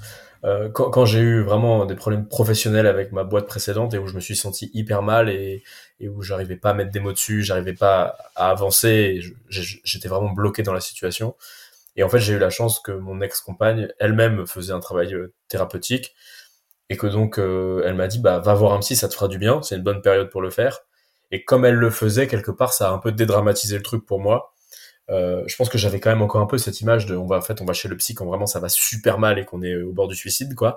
Et que du coup euh, je, je je serais probablement pas allé si elle m'avait pas dit bah va voir un psy et que elle elle le faisait pas déjà ou du coup ça ça m'avait un peu euh, libéré le chemin quoi. Et donc euh, j'ai fait ce, premier accompagnement thérapeutique à ce moment-là que j'ai quand même fait durer un an. Pour le coup à partir du moment où j'ai décidé de le faire je me suis dit je vais pas faire cinq séances quoi. Je vais vraiment laisser durer le truc pour essayer de faire le maximum que je peux tirer de cette thérapie. Et donc j'ai vu un psy pendant un an. Alors au début toutes les semaines, puis après ça s'est quand même vachement espacé. Euh, et c'est lui qui m'a fait réaliser que j'avais énormément d'angoisse et d'anxiété en fait. En fait, je suis allé le voir en disant écoutez, je suis bloqué dans mon univers professionnel et j'arrive, je sais pas quoi faire, je sais pas ce dont j'ai envie, j'arrive, je sais plus où j'en suis. Et lui m'a dit en fait, euh, vous vivez dans un tel niveau d'angoisse que cette angoisse, elle prend tout elle prend le pas sur tout et en fait vous êtes en mode survie. Et du coup comme vous êtes en mode survie c'est normal que vous ayez plus aucune capacité à écouter vos envies vos besoins etc vous êtes juste focalisé sur l'angoisse qui et vous êtes du coup en mode survie complet. Quand on est en mode survie il y a plus rien d'autre qui compte que survivre quoi. Mmh. et donc lui il m'a vachement aidé à bosser sur mes anxiétés et mes angoisses avec des techniques qu'il appelait d'exposition à la peur donc où euh, vraiment j'essayais de me remettre dans des situations qui des situations passées qui généraient de l'anxiété et de l'angoisse et j'essaie de rester au contact le plus longtemps de ces sensations-là pour euh, essayer de, de, enfin de, de, faire dégonfler petit à petit l'intensité de l'anxiété et de l'angoisse. A priori, ça c'est une technique de psy qui est assez maintenant valide, euh, validée, qui consiste à dire qu'en fait, quand tu as de la peur, plus tu vas t'exposer longtemps à cette peur, plus le niveau de peur il va diminuer en fait. Euh, c'est un peu pareil que sur les phobies, etc. Et donc, euh, bah, je, fais tout un travail avec lui pendant un an de voilà me mettre dans des situations mentales où j'étais dans des situations de peur pour faire baisser la peur. Ce qui m'a aidé à vachement juguler euh, mon, mon, niveau d'anxiété et d'angoisse. Mais comme malgré tout je continuais d'avoir des comportements addictifs derrière, notamment celui du café qui je pense me refaisait monter mon niveau d'angoisse, c'était pas non plus 100% efficace. Mais en fait, les même si sur le moment, ça a donné des résultats, euh, je dirais, qui étaient peut-être un petit peu mitigés. C'était bien, mais sans plus. Euh, le, les techniques que m'a donné cette personne, et en fait, inconsciemment, je les ai réutilisées après. Et, et aussi le fait d'avoir fait cette première thérapie, au moment où je me suis séparé l'été dernier de mon ex-compagne, euh, du coup, j'ai eu le réflexe tout de suite de me dire, en fait, là, tu vas vivre un moment hyper dur, va tout de suite voir un psy. Euh, parce que sinon tu vas en chier, tu vas mal le gérer, va tout de suite voir un psy. Et du coup, là, j'ai direct repris rendez-vous avec un de vos psy. Euh, bon, comme j'ai changé de région, j'ai changé de psy, mais j'ai tout de suite repris rendez-vous avec quelqu'un en mode là, je viens de me séparer, il faut que je, vais avoir du boulot à faire, donc je vais me faire accompagner. Euh, et, et, ça, ça m'a bien aidé parce que, en fait, quelque part, j'avais un peu dédramatisé le fait d'aller voir un psy et c'était devenu normal. Et du coup, j'ai eu le réflexe tout de suite dans cette situation difficile d'aller voir un psy.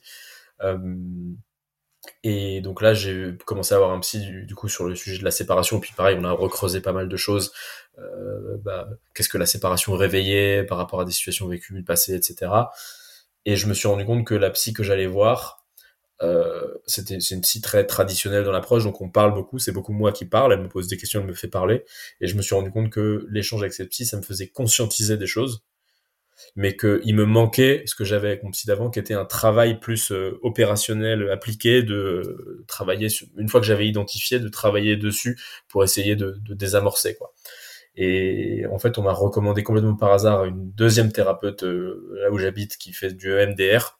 Euh, et donc EMDR, c'est une technique basée sur les mouvements des yeux à la base, mais que tu peux appliquer aussi avec d'autres euh, d'autres mouvements de ton corps qui consistent à activer alternativement hémisphère droit, hémisphère gauche du cerveau euh, pour euh, faciliter la, le, la réintégration d'émotions passées qui ont été mal mal digérées quoi. Mmh ouais, c'est une technique qu'on utilise pour le traitement des, des, des traumas notamment, hein, donc tous ceux qui sont familiers avec le l'état de stress post-traumatique, enfin traditionnel et complexe, c'est une c'est une euh, c'est pas que pour ça, mais c'est euh, super connu pour euh, pour le, le soin des, des traumatismes notamment, ouais. Exactement. Et du coup, je suis commencé à aller voir cette deuxième thérapeute en me disant je vais essayer en me disant je vais prendre tout ce que je conscientise avec la première thérapeute et essayer de mettre en application avec la deuxième via des techniques comme ça pour essayer de vraiment travailler sur le désamorçage de ces peurs ou la, réintégration de ces émotions mal gérées, etc. Ce que j'ai ce que j'ai fait du coup euh, quelques mois après avoir commencé à voir la première thérapeute, j'ai vu aussi la deuxième et du coup là pour l'instant je vois toujours les deux en parallèle euh, et ça m'a vachement aidé de faire ce combo euh, d'un côté je parle et je prends conscience des choses et d'un autre côté je mets en application avec des exercices pour, euh, pour euh, désamorcer. Et tu vois, tu m'avais parlé euh, de d'avoir découvert. Euh, euh, T'avais expliqué tout à l'heure que tu étais arrivé dans une situation euh, compliquée au travail où euh, finalement tu étais submergé, etc. Et je me souviens qu'on avait discuté que en thérapie ou par toi-même, mais tu avais commencé à toucher un petit peu du doigt des peurs de l'échec, peur de l'abandon.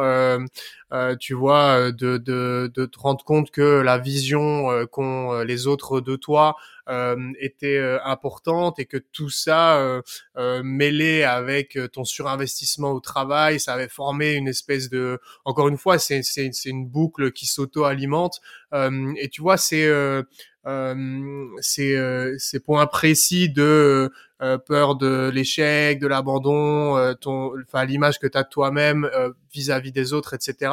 À quel moment est-ce que tu découvres ça? Et en quoi est-ce que après ça t'aide à, enfin, en quoi est-ce que comprendre ça t'aide à avancer par la suite? J'ai découvert ça progressivement, euh, grâce aux thérapies, mais pas que, grâce aussi à des lectures à côté. Euh, il y a un truc qui m'a pas mal aidé, c'est les cinq blessures fondamentales là, de Lise Bourbeau. Euh, alors, objectivement, je sais pas ce que ça vaut du point de vue euh, validation psychologique du sujet, mais ce que je trouve bien avec l'approche de cette personne, c'est qu'elle te donne un framework assez simple où tu as cinq blessures fondamentales euh, et c'est assez facile de se reconnaître dans l'une ou dans l'autre. Euh, et du coup d'identifier potentiellement des, choses que tu as vécues plus jeune qui t'ont influencé et qui t'ont donné voilà des comportements aujourd'hui qui sont liés à ce trauma entre guillemets que tu as vécu en étant plus jeune. Ça ça m'a vachement aidé en complément des thérapies pour essayer de comprendre d'où ça venait et bah, moi j'ai clairement identifié que euh, je pense que j'ai vécu une blessure d'abandon quand j'étais plus jeune. J'ai pas du tout été abandonné par mes parents, hein, mais il s'est passé des choses dans ma famille, notamment mon père a fait une dépression. Euh, ça a été, je pense, assez dur euh, à gérer euh, pour lui comme pour ma mère. Et du coup, il y a eu une phase dans, dans mon enfance et le début de mon adolescence où c'était assez compliqué à la maison à cause de ça. Et je pense que inconsciemment en tant qu'enfant, je me suis senti un peu abandonné par mes parents qui étaient peut-être un peu moins dispo à ce moment-là. C'est ça. En train de gérer des choses compliquées pour eux. Euh, et, et, du coup, j'ai vécu cette blessure d'abandon, je pense, et, et donc c'est marrant de te dire que tu peux avoir vécu un truc comme ça sans avoir du tout été abandonné. J'ai des parents qui se sont très très bien occupés de moi, qui ont été super aimants, et à aucun moment ils m'ont abandonné. Mais c'est juste que moi, enfant, je, je, pense avoir ressenti une espèce de blessure d'abandon. Mmh. Euh, et, et, et, du coup, j'ai intégré des comportements, euh, notamment bah, à l'époque, j'ai intégré, étant petit, le fait que si je ramenais des bons résultats scolaires, c'était une bonne manière d'assurer la paix à la maison, puisque ça évitait de rajouter du conflit euh, dans un climat qui était relativement tendu, quoi. Euh, et donc, euh, bah, je pense que dans ma tête, j'ai intégré une logique de bien travailler à l'école égale paix à la maison égale être aimé par ses parents, quoi. Et ça, c'est un truc que j'ai traîné et que j'ai ensuite transposé. J'ai toujours été du coup hyper bon élève. Euh, sans surprise, voilà, j'ai toujours, en plus j'avais une mère instite, donc euh, j'ai toujours eu en plus les bonnes pratiques de travail qui m'ont été données, donc j'ai toujours été super bon élève. Euh, et puis du coup après je l'ai transposé dans le monde professionnel. j'ai voulu monter une boîte, j'ai voulu avoir du succès, et puis j'ai toujours accordé une importance extrêmement forte à la réussite professionnelle. Et je pense que j'ai intégré cette logique de, en fait, entre guillemets, réussir scolairement à l'époque et puis maintenant professionnellement, égale être digne d'être aimé, quoi sinon égale pas digne d'être aimé. Et ça, c'est un truc que, que j'ai conscientisé récemment euh, et, et qui, ouais, qui a été le fruit bah, des, échanges avec les thérapeutes, de lectures que j'ai faites, d'introspection personnelle aussi, parce que plus j'avançais dans les thérapies, les lectures, plus j'ai été capable d'aller rechercher au fond de moi des situations que j'avais vécues plus jeune et de, et de réaliser à quel point elles avaient été douloureuses. Je ouais, ça m'est arrivé hein, de faire des sessions où seul dans ma chambre le soir, j'ai des choses qui sont remontées et je me suis dit, waouh, mais j'ai vécu ça quand j'étais au collège ou quand j'étais au primaire. Et c'était hyper dur, en fait. Et je me rends compte aujourd'hui à quel point c'était dur de le vivre à l'époque. Et j'avais pas du tout réalisé. Et j'ai des situations comme ça qui sont remontées et où j'ai conscientisé, en fait, certaines choses que j'avais vécues, euh, qui peuvent paraître anodines du point de vue d'un adulte, hein, qui sont des situations d'enfant euh, pas, pas j'ai pas vécu de violence euh, physique grave, d'abus, de, trucs. C'est juste des situations banales d'un enfant, mais que à l'époque j'ai vécu très durement en fait, et qui m'ont laissé des traces et qui ont donné chez moi des comportements euh, euh, qui ont évolué avec le temps et qui sont restés et qui m'ont donné une relation à la réussite professionnelle au travail hyper hyper tendue, hyper difficile parce que voilà avec un enjeu fort finalement autour de la réussite pro, de la réussite scolaire qui m'ont donné aussi un petit peu d'insécurité relationnelle euh, et un besoin d'aller chercher la validation chez l'autre, euh, qui a un besoin d'être aimé, d'être d'être d'être validé par les autres, qui aussi justifiait pas mal ma consommation d'alcool. Je me suis rendu compte que ma consommation d'alcool en soirée, elle était bah, parce que je me sentais pas forcément sécure au milieu des gens et que ça me rassurait aussi de de, de, de, de boire pour voilà pour me détendre et pour libérer un peu cette insécurité relationnelle. Donc en fait, j'ai réalisé grâce à ce travail, à des lectures, que j'avais hérité d'un certain nombre de blessures, sans avoir vécu de trauma grave en étant petit, mais j'avais quand même hérité d'un certain nombre de blessures qui m'ont donné des comportements qui sont arrivés chez moi tellement jeunes, qui, sont devenus normaux en fait. Qui, c'était ma normalité pendant très longtemps, et j'avais pas réalisé que ces comportements étaient euh, euh étaient euh, étaient pas normaux ou pas 100% normaux en tout cas. Et après ça, ça a été pour la prise de conscience. Et donc là, j'ai pris conscience de ces choses-là, des blessures que j'avais vécues, des comportements que ça générait chez moi. Je, je sais même pas si j'ai pris conscience de tout pour l'instant, mais je pense que j'ai pris conscience d'un certain nombre de choses. Et après, ce que te disent la plupart des thérapeutes, et c'est vrai, c'est que la prise de conscience, c'est une toute petite partie du travail. C'est voir qu'il y a quelque chose. Mais après, ça, c'est que le début. Après, il faut bosser pour, euh, recabler son cerveau différemment parce que quand tu as des comportements qui existent dans ton cerveau depuis que tu as, 5 ans, tu as 8 ans, bah c'est c'est pas juste en en prenant conscience que ça va changer. Euh, chasser le naturel, il revient au galop et ça c'est vrai. Euh, tu, tu, vas avoir tes comportements qui vont revenir de façon naturelle. Alors quand on est conscient, ce qui est top, c'est quand tes comportements reviennent, tu les vois, tu te dis oula, alerte, là il est en train de se passer un truc, je suis en train de revenir sur un mode par défaut euh, et je sais que ce mode par défaut il est pas incroyable. Déjà tu peux le voir. Et pour quelqu'un qui est euh, comme moi, qui était sur des consommations de drogue comme la coke, etc., c'est déjà euh, parce que tu disais c'est une petite partie du travail, mais pour moi c'est ça a été euh, ce qui m'a permis au, début de me dire non j'y retourne pas parce que je comprenais pourquoi j'y allais avant. Et donc euh, j'avais ce cette compréhension me permettait de, de ne pas de ne pas y retourner en me disant mais ça en vaut pas la peine parce que la raison pour laquelle tu as envie d'aller prendre de la coke ou tu as envie de, de, de sortir elle est pas enfin voilà le fait de le comprendre. Donc tu vois ce que je veux dire toi pour toi Par exemple, ça pourrait, euh, pour, pour certaines personnes, ça pourrait paraître euh, pas grand chose parce qu'il y a euh, tout le travail à mettre en place derrière.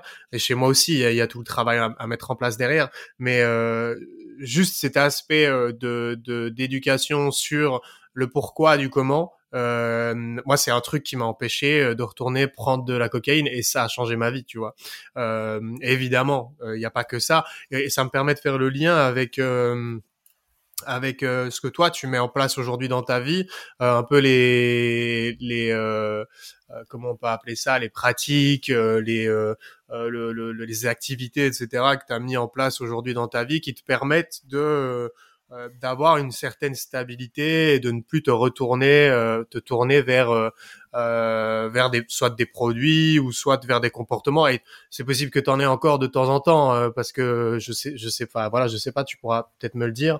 Mais qu'est-ce que voilà suite donc tu disais t'as toujours cet accompagnement thérapeutique avec les deux thérapeutes, mais en parallèle de ça, euh, quels sont les sports, activités, loisirs, euh, euh, que tu mets en place dans ta vie pour euh, bah, pour prendre soin de toi et, avoir la vie la plus équilibrée possible aujourd'hui. Ouais, bah euh, alors déjà la première chose que je fais là, c'est d'être très discipliné vis-à-vis des comportements obsessionnels addictifs. Donc euh, je m'interdis de reprendre euh, alcool, café, drogue type MD produits sucrés. Enfin, j'achète plus aucun produit sucré, euh, jamais une tablette de chocolat ni rien, j'en ai pas chez moi. Euh, série Netflix, j'ai coupé l'abonnement. Enfin voilà, tous les comportements addictifs, obsessionnels que j'avais identifiés, je m'interdis de les reprendre. Euh, ça, c'est plus de la discipline personnelle, mais je me dis, il faut en fait libérer tout ce temps-là pour pouvoir le consacrer à d'autres choses, sachant que j'ai quand même une vie qui est aussi bien remplie hein, entre entre mon travail, euh, mes relations euh, amicales, amoureuses, ma famille, euh, plus bah, le temps que j'essaie de prendre pour moi, c'est déjà, ça prend beaucoup de temps et ça, ça remplit bien ma vie. Donc je m'interdis de reprendre toutes ces activités-là. je continue la thérapie parce que je pense que quand on se lance dans les thérapies et quand on a fait le pas de se lancer, bah c'est même si parfois on a l'impression que ça va mieux et qu'on se dit qu'on peut arrêter, je pense que ça vaut le coup de pousser un peu l'expérience euh, parce que il y a des moments il peut y avoir des petites rechutes où on peut revivre des situations difficiles et c'est cool d'avoir toujours le thérapeute à portée de main pour pouvoir travailler euh, sur ces sujets-là. Après, moi, j'ai toujours eu une grosse activité sportive et ça, je le garde. C'est super important pour moi. Donc, j'essaye de faire un max de surf maintenant que j'habite ici. L'hiver, de passer un max de temps en montagne à faire du snowboard. Je cours beaucoup. Ça, c'est super important pour moi. Euh, dans les activités que j'ai développées ces derniers temps, je fais plus de yoga qu'avant. Je me suis rendu compte que le yoga me faisait beaucoup de bien aussi. Euh, j'essaie de faire du yoga plutôt doux sur une forme d'étirement, mais je me suis rendu compte que ça me faisait énormément de bien pour détendre mon corps, que ça me permettait de détendre aussi mon esprit et de libérer un peu de, de la tension liée à l'anxiété, à l'angoisse. Euh, que donc quand j'y arrive vraiment j'essaie de faire au moins deux séances de yoga par semaine plutôt orienté détente pas des yogas très dynamiques et ça ça m'a ça m'a vraiment apporté beaucoup en complément du sport que je faisais déjà, parce que je fais beaucoup de sports qui sont assez intenses. Du coup, ça me, ça me libère l'esprit, mais ça, ça fait travailler mon corps de façon intense. Et du coup, le yoga vient quelque part créer un pont entre ces deux trucs-là, avec une espèce de détente, de relaxation du corps et de l'esprit en même temps, qui font vraiment du bien. Euh, donc, j'essaye de, de, de garder le plus possible dans ma vie et j'essaie de pratiquer plus la méditation. J'ai lu tellement de choses sur les bienfaits de la méditation, sur la capacité de la méditation à recabler le cerveau. Et je pense que le travail, il est là une fois qu'on a pris conscience de, des problèmes. Il y a tout un travail de, de, recablage du cerveau qui est complètement validé scientifiquement avec la neuroplasticité. Il faut re, ré, réentraîner son cerveau à fonctionner différemment. Et pour moi, la pratique euh, fondamentale pour ça, c'est la méditation. J'ai vraiment du mal. Euh, c'est vraiment pas un sujet facile pour moi euh, de m'y tenir de façon régulière parce que plus souvent le moment où je peux avoir le temps d'en faire un peu c'est le soir mais je suis fatigué donc j'ai tendance à m'endormir un peu. Euh, mais j'essaie de, de, mettre la méditation comme une pratique euh, plus importante de ma vie d'en faire au moins deux ou trois fois par semaine. Des sessions courtes mais au moins un petit peu. Il y a enfin j'ai lu des études qui montrent quand même que déjà si t'en fais euh, tous les jours une demi-heure pendant un mois t'as déjà des effets positifs même moins que ça même moins, que, ça. même, même, une fois une demi-heure par semaine euh, pour commencer, euh, ou même cinq minutes par jour, ou même dix minutes par jour. Enfin, dix minutes par semaine. Déjà rien que le fait de, de se mettre en condition, ça apporte des bénéfices, quoi. Ouais, tout à fait. Donc ça, ça, je suis convaincu que ça va m'apporter des bénéfices et, et je, je, je m'astreins à le pratiquer régulièrement. Mmh après, je lis énormément euh, et là, j'avoue que depuis quelques mois, je lis vraiment euh, que des trucs, euh, que des bouquins. Je lis pas, là, je lis pas de fiction en ce moment. Je lis vraiment que des bouquins qui m'apportent quelque chose dans ma réflexion, dans mon développement. Il y en a qui t'ont marqué là que tu pourrais nous partager. Ouais, lectures qui m'ont beaucoup marqué.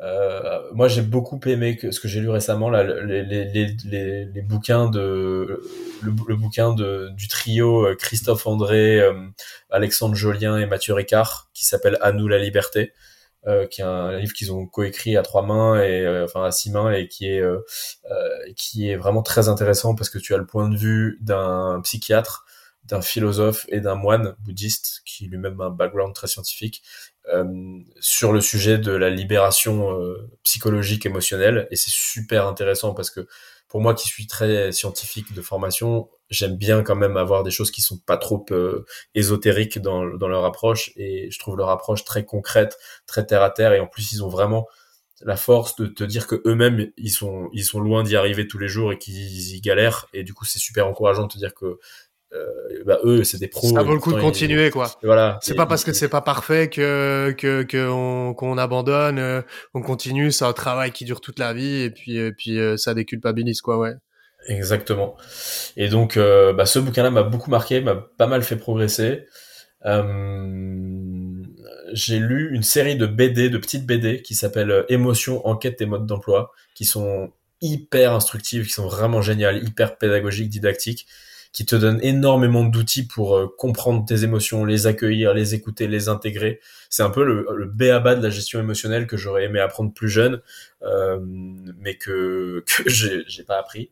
Euh, et en fait, le fait que ces BD soient illustrés, enfin que ce soit illustré sous forme de BD, c'est hyper parlant, ça donne des images et c'est beaucoup plus facile de conceptualiser ce qu'il y a derrière.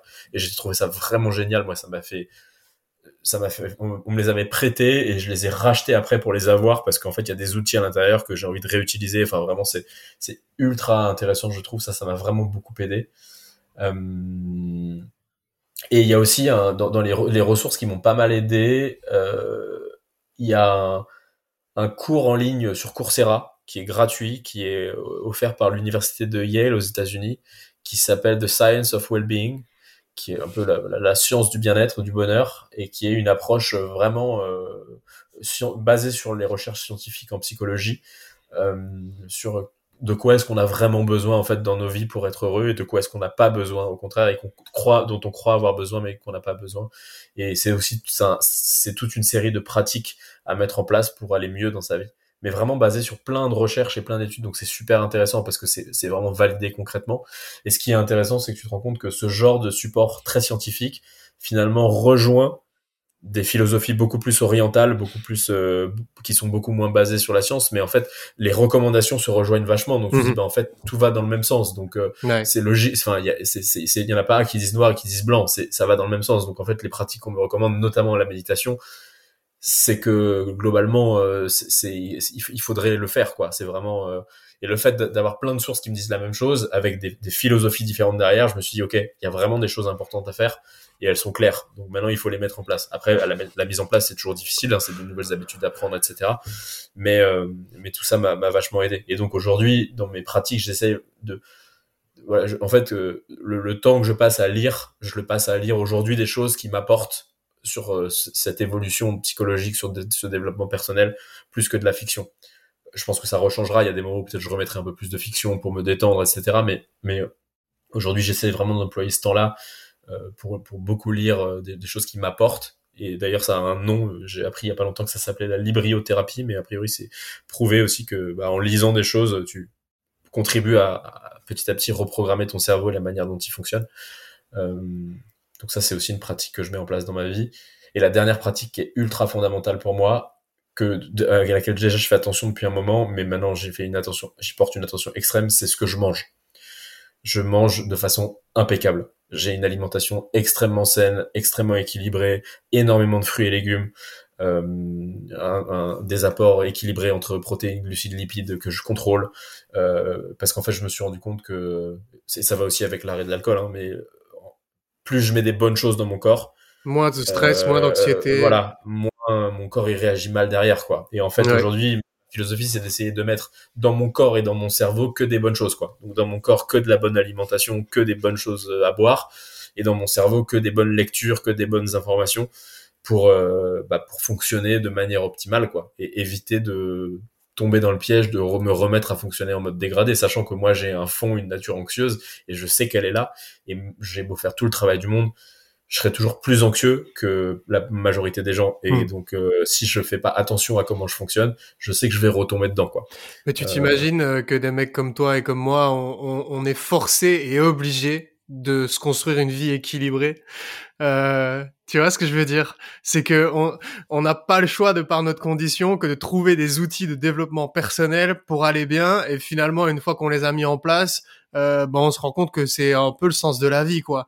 Euh, donc tu vois, il y a ce euh, cette euh, ce symbole un petit peu philosophique du déclenchement. Bon, toi, pas ok addiction lourde comme c'était mon cas, mais il y a ce, ce, finalement on peut percevoir ce, ce, symptôme ou cet état émotionnel comme un message de écoute mon gars, euh, il va falloir que tu fasses euh, certaines choses, que tu mettes en place des choses dans ta vie pour atteindre un certain équilibre. Et toutes les choses que tu vas faire, tu vas apprendre des choses sur la vie, sur toi, tu vas te développer. Et c'est un petit peu, euh, bah, pour moi, le sens de la vie, quoi. C'est de trouver euh, un équilibre. Et tu disais le, le trio de avec Mathieu Ricard, etc., qui ont écrit euh, le, le, bouquin, euh, que eux-mêmes étant un peu des leaders d'opinion euh, dans, dans, dans, sur, ce, sur ces sujets-là, euh, disaient euh, que bah, ils n'avaient pas tout réussi et qu'ils n'étaient pas parfaits non plus sur ce, ce plan-là. et je trouve ça super intéressant. Et en tout cas, moi, c'est quelque chose qui revient souvent dans les lectures que je peux avoir pour l'instant de, de de considérer euh, parfois, euh, euh, toi en l'occurrence, c'est quelque chose qui, qui, qui, qui, me touche aussi, c'est l'anxiété, le stress, etc., les émotions assez assez lourdes, de de les prendre comme finalement une opportunité bah, de de se développer quoi. Euh, et, et, de les voir parce que même d'un point de vue de l'image quand on reste focalisé sur le symptôme et sur l'état dans lequel on est etc on a tendance à, à se renfermer et à se dire mais putain j'en sortirai jamais etc alors que avec le temps bon ça demande un travail et c'est un petit peu philosophique, mais je pense que ça a beaucoup de, de poids aussi dans le rétablissement, euh, de voir ça comme l'opportunité euh, de, de l'avenir et de, de, d'aller mieux, quoi. Euh, mais tu vois, tu dis des gens comme toi et moi, je pense qu'il y a, en fait, on a tous besoin dans nos vies de trouver un équilibre. Euh, mais comme je disais au début, je trouve qu'on mais tout le monde n'a pas euh, un, un, terreau anxieux, tout le monde n'a pas un terreau anxieux avec les mêmes degrés toi et moi, on n'a pas la même histoire et le même background. On va pas rentrer dans les détails parce qu'on n'a pas le temps, mais euh, tu connais un peu mon background et, moi, je connais le tien. Et ceux qui écoutent, probablement, il y a pas mal de personnes qui connaissent le mien aussi. Euh, on n'est pas du tout sur les mêmes schémas. Pourtant, euh, dans la matérialisation de ce, de, enfin, dans, dans la réaction de ces symptômes, etc. Euh, bah, tu vois, les soirées, l'alcool, les relations. Enfin, il y a, y a quand même énormément de similitudes, quoi. Tu vois, même en partant de, donc et il y a des gens qui n'ont pas cette anxiété chronique, euh, qui n'ont pas euh, ce, ce, ce, genre de choses. Quand je dis des gens comme toi et moi, c'est euh, voilà des mecs qui ont dont, l'expression principale de leurs émotions, c'est l'anxiété et, un système anxieux quoi. Mmh. Ouais, oui c'est vrai. Mais après, je pense aussi qu'il y a plein de gens, comme je disais au début, comme on n'est pas trop éduqué à s'écouter et que la société actuelle nous éduque pas forcément à trop nous écouter, euh, et ben en fait il y a plein de gens qui en sont pas conscients. Moi j'aurais pu continuer très longtemps hein. si j'avais pas eu quelques chocs et changements importants dans ma vie qui à un moment m'ont ouvert les yeux. Je pense que je pourrais être encore dans le même état et sans même le savoir en fait. Ouais, pareil. Vivre dans cette anxiété permanente et trouver que c'est mon état normal, tu vois. Donc euh, peut-être qu'il y a plein de gens qui juste savent ont pas conscientisé que euh, qui sont dans un état qui est un peu anormal entre guillemets. Parce qu'en plus moi, je veux dire, bon, je suis anxieux, tout le monde le sait autour de moi j'avais des, addictions mais qui étaient des addictions euh, on va dire banales tu vois. Genre ouais je picolais en soirée j'étais bourré. Ouais je buvais beaucoup de café. Les gens disaient ah tu bois quand même un peu beaucoup de café machin. Ouais je m'envoyais des tablettes de chocolat. Mais jamais personne va venir te tirer une alerte parce que tu manges une tablette de chocolat ou que tu bois beaucoup de café tu vois. Ou qu'en soirée t'es un peu bourré tu vois. Si tu commences à t'envoyer des rails de coke le matin à 8h avant d'aller bosser là les gens ils vont commencer à dire ouais tu fais des conneries mec. Mais moi j'avais que des trucs normaux en fait. Acceptés on va dire euh, socialement. et du coup j'avais très peu d'alertes tu vois et euh, même si j'ai des potes qui là ces derniers temps m'ont dit ouais on avait quand même remarqué qu'il y avait des trucs un peu chelous chez toi dans, dans les soirées, dans la manière de te comporter et tout. Donc les gens ils le voyaient un peu, mais comme c'était pas très grave entre guillemets, on me le disait pas, tu vois. Et je pense que j'aurais vraiment pu continuer longtemps à l'aveuglette si j'avais pas eu euh, la chance d'avoir des chocs, des perturbations dans ma vie qui m'ont fait mettre un petit déclic en me disant waouh, change, évolue. Et, et je pense qu'il y a plein de gens en fait qui ont peut-être besoin de plus d'équilibre qu'ils n'ont aujourd'hui, mais qui ne s'en rendent pas, pas trop compte, quoi. Et je pense qu'on en a parlé tous les deux, mais c'est aussi une des raisons pour lesquelles je pense qu'on a un vrai problème avec le dérèglement climatique. Pourquoi est-ce que notre société, elle détruit euh, la planète sur dans laquelle on vit? Euh, Et ça boucle avec un sujet qui est très important pour moi, je, je, comprends pas comment on peut continuer à cette vitesse-là, à détruire la planète dans laquelle on vit et à continuer à avoir les mêmes comportements et à prendre l'avion pour aller en week-end et, euh, et, et, et, à consommer toujours plus alors qu'on sait qu'on est en train de détruire et on en est de plus en plus conscient, on est en train de détruire la planète quoi. Et en fait, je pense que comme on, on ne sait pas s'écouter, on ne sait plus prendre soin de nous, et ben en fait prendre soin des autres et du monde, c'est euh, c'est un niveau euh, encore trop loin quoi. Donc il faut déjà apprendre à prendre soin de soi pour ensuite être capable de prendre soin des autres et de prendre soin du monde dans lequel on vit. Euh, donc je pense quand même qu'on a un petit sujet dans notre société et, et qui se matérialise dans le, le, dérèglement climatique de capacité à prendre soin de soi, puis des autres, puis du monde, quoi. Euh, et donc je pense qu'il y a quand même un sujet un peu large, quoi. C'est pas que les gens anxieux, quoi. C'est, c'est, on est tous, je pense, un peu. Alors, il y a des gens qui sont plus avancés que d'autres, etc. Mais on est tous un peu quand même déconnectés de notre capacité à nous écouter, à prendre soin de nous. Euh, et, et on, on, vit beaucoup dans une situation un peu de déséquilibre, je trouve, dans la société moderne. De déni aussi. De déni. De déni de, soi, de déni de l'environnement dans lequel on est, etc. Euh, ouais. Je tu sais qu'on en a déjà discuté et que je partage euh, aussi cette, euh, cette vision-là. Pour clôturer euh, cet épisode, je voulais te demander pourquoi est-ce que tu avais accepté de, de, venir partager tout ça en sachant que, bah voilà, même si pour toi et pour moi ça paraît naturel d'en parler, et d'aborder ce genre de, de, de sujet, mais ça peut être euh, euh, des sujets tabous, non seulement la psychologie, le fait de se faire accompagner, la consommation d'alcool, le rapport avec avec avec de la drogue, même si chez toi ça n'a pas été non plus, c'est pas ça qui marque tout, tout ton parcours, en sachant que tu es entrepreneur, t'as pignon sur rue, tu as une présence sur LinkedIn, des réseaux sociaux, probablement des partenaires, des amis, etc. pourquoi est-ce que malgré une tendance qui pourrait être au, tabou et au ah non j'oserais pas prendre la parole, tu as accepté aujourd'hui de venir partager ton histoire euh, sur ce podcast avec moi? Il y a deux choses. Euh, la première c'est que je vois dans quel état j'étais il y a encore quelques années et je vois comment je suis aujourd'hui. Et je me dis waouh en fait c'est génial. J'ai une chance extraordinaire d'avoir pris conscience qu'il y a des choses qui allaient pas et d'avoir pu le travailler et c'est aussi grâce à des gens autour de moi euh, qui m'ont dédramatisé le fait d'aller chez le psy, qui m'ont eux-mêmes aidé un peu à prendre conscience, que j'ai réussi à prendre conscience. Et aujourd'hui, ma vie, elle est beaucoup plus équilibrée. Je, même, je suis toujours anxieux, angoissé, mais c'est beaucoup mieux contrôlé qu'avant. Euh, et, je me, et, et, à chaque fois qu'il y a des nouveaux déséquilibres qui arrivent dans ma vie, aujourd'hui, j'en suis beaucoup plus conscient et je suis capable de mettre le doigt dessus et de dire, OK, là, il va falloir retrouver un nouvel équilibre. Et du coup, ma vie, elle va vachement mieux maintenant. Et je me dis, si je peux aider des gens à prendre conscience que peut-être ils ont besoin aussi de faire ce travail, bah en fait ce sera c'est un énorme cadeau parce que derrière ils pourront dans quelques années ils se diront waouh mais c'est génial en fait ça, fait tellement de bien de l'avoir fait et c'est génial et après deuxième point c'est que je pense que comme je le disais tout à l'heure enfin pour moi l'écologie est un énorme sujet et c'est ultra important et je pense qu'il faut vraiment qu'on avance très vite sur la prise de conscience collective euh, du besoin de faire quelque chose euh, pour, euh, pour réduire notre impact sur la planète dans laquelle on vit parce qu'on peut pas laisser aux générations futures une décharge, une décharge publique. Quoi, il faut qu'on fasse quelque chose. Et aujourd'hui, le niveau de prise de conscience, il est beaucoup, beaucoup, beaucoup trop faible pour pour pour pour qu'on pour qu'on aille à la bonne vitesse de changement. Et moi, je pense que pour qu'on aille, pour que le niveau de prise de conscience devienne plus grand, il faut qu'il y ait plus de gens qui en prennent conscience individuellement. Et je pense que j'avais lu une stat là-dessus, mais je crois qu'il faut à peu près 25 ou 30% d'une population qui soit consciente d'un problème pour que tout d'un coup derrière il y ait un basculement et que quasiment l'entièreté de la population devienne consciente et avance. Euh, et comme je te dis, je pense que il y a un vrai sujet aussi de, de prendre soin de soi, de s'écouter, de notre propre relation au bonheur aussi, de qu'est-ce qu'on croit être euh, des choses qui nous rendent heureux, euh, qui font qu'aujourd'hui on va parfois chercher euh, dans la société de consommation des, des, des, palliatifs. Et ça peut être c'est pas forcément des substances comme on décrirait mais ça peut être aussi par exemple le voyage hein. moi je vois le voyage c'est quand même un sujet.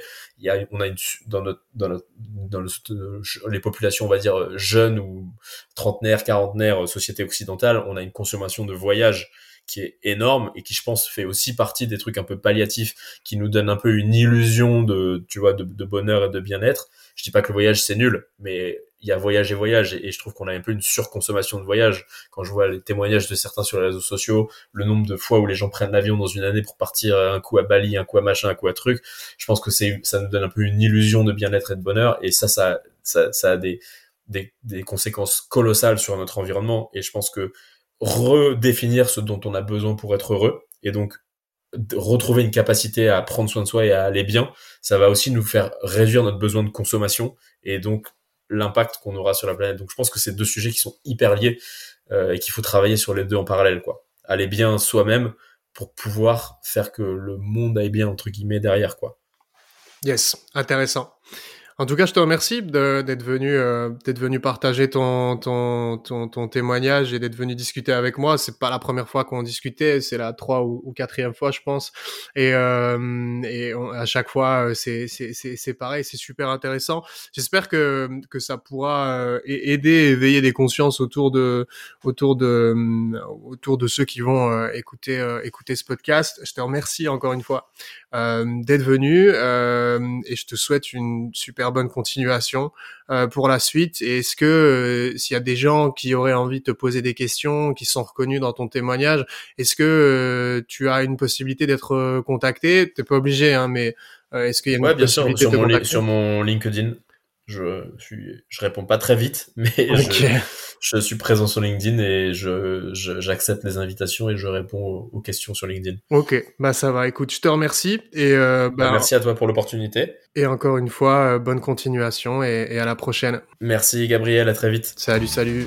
Merci d'avoir écouté ce podcast. Je suis vraiment intéressé d'avoir ton avis sur ce que tu viens d'écouter. C'est important pour moi de comprendre quel type de contenu tu aimes pour créer le format que tu préfères. Par exemple, dis-moi ce que tu as pensé de la longueur de cet échange ou encore des sujets dont on a parlé. Pour me donner ton avis, tu peux venir me retrouver sur la messagerie du compte Instagram Tout Sacro. En t'abonnant sur Insta, tu découvriras aussi les coulisses du projet et seras averti de la sortie des prochains épisodes.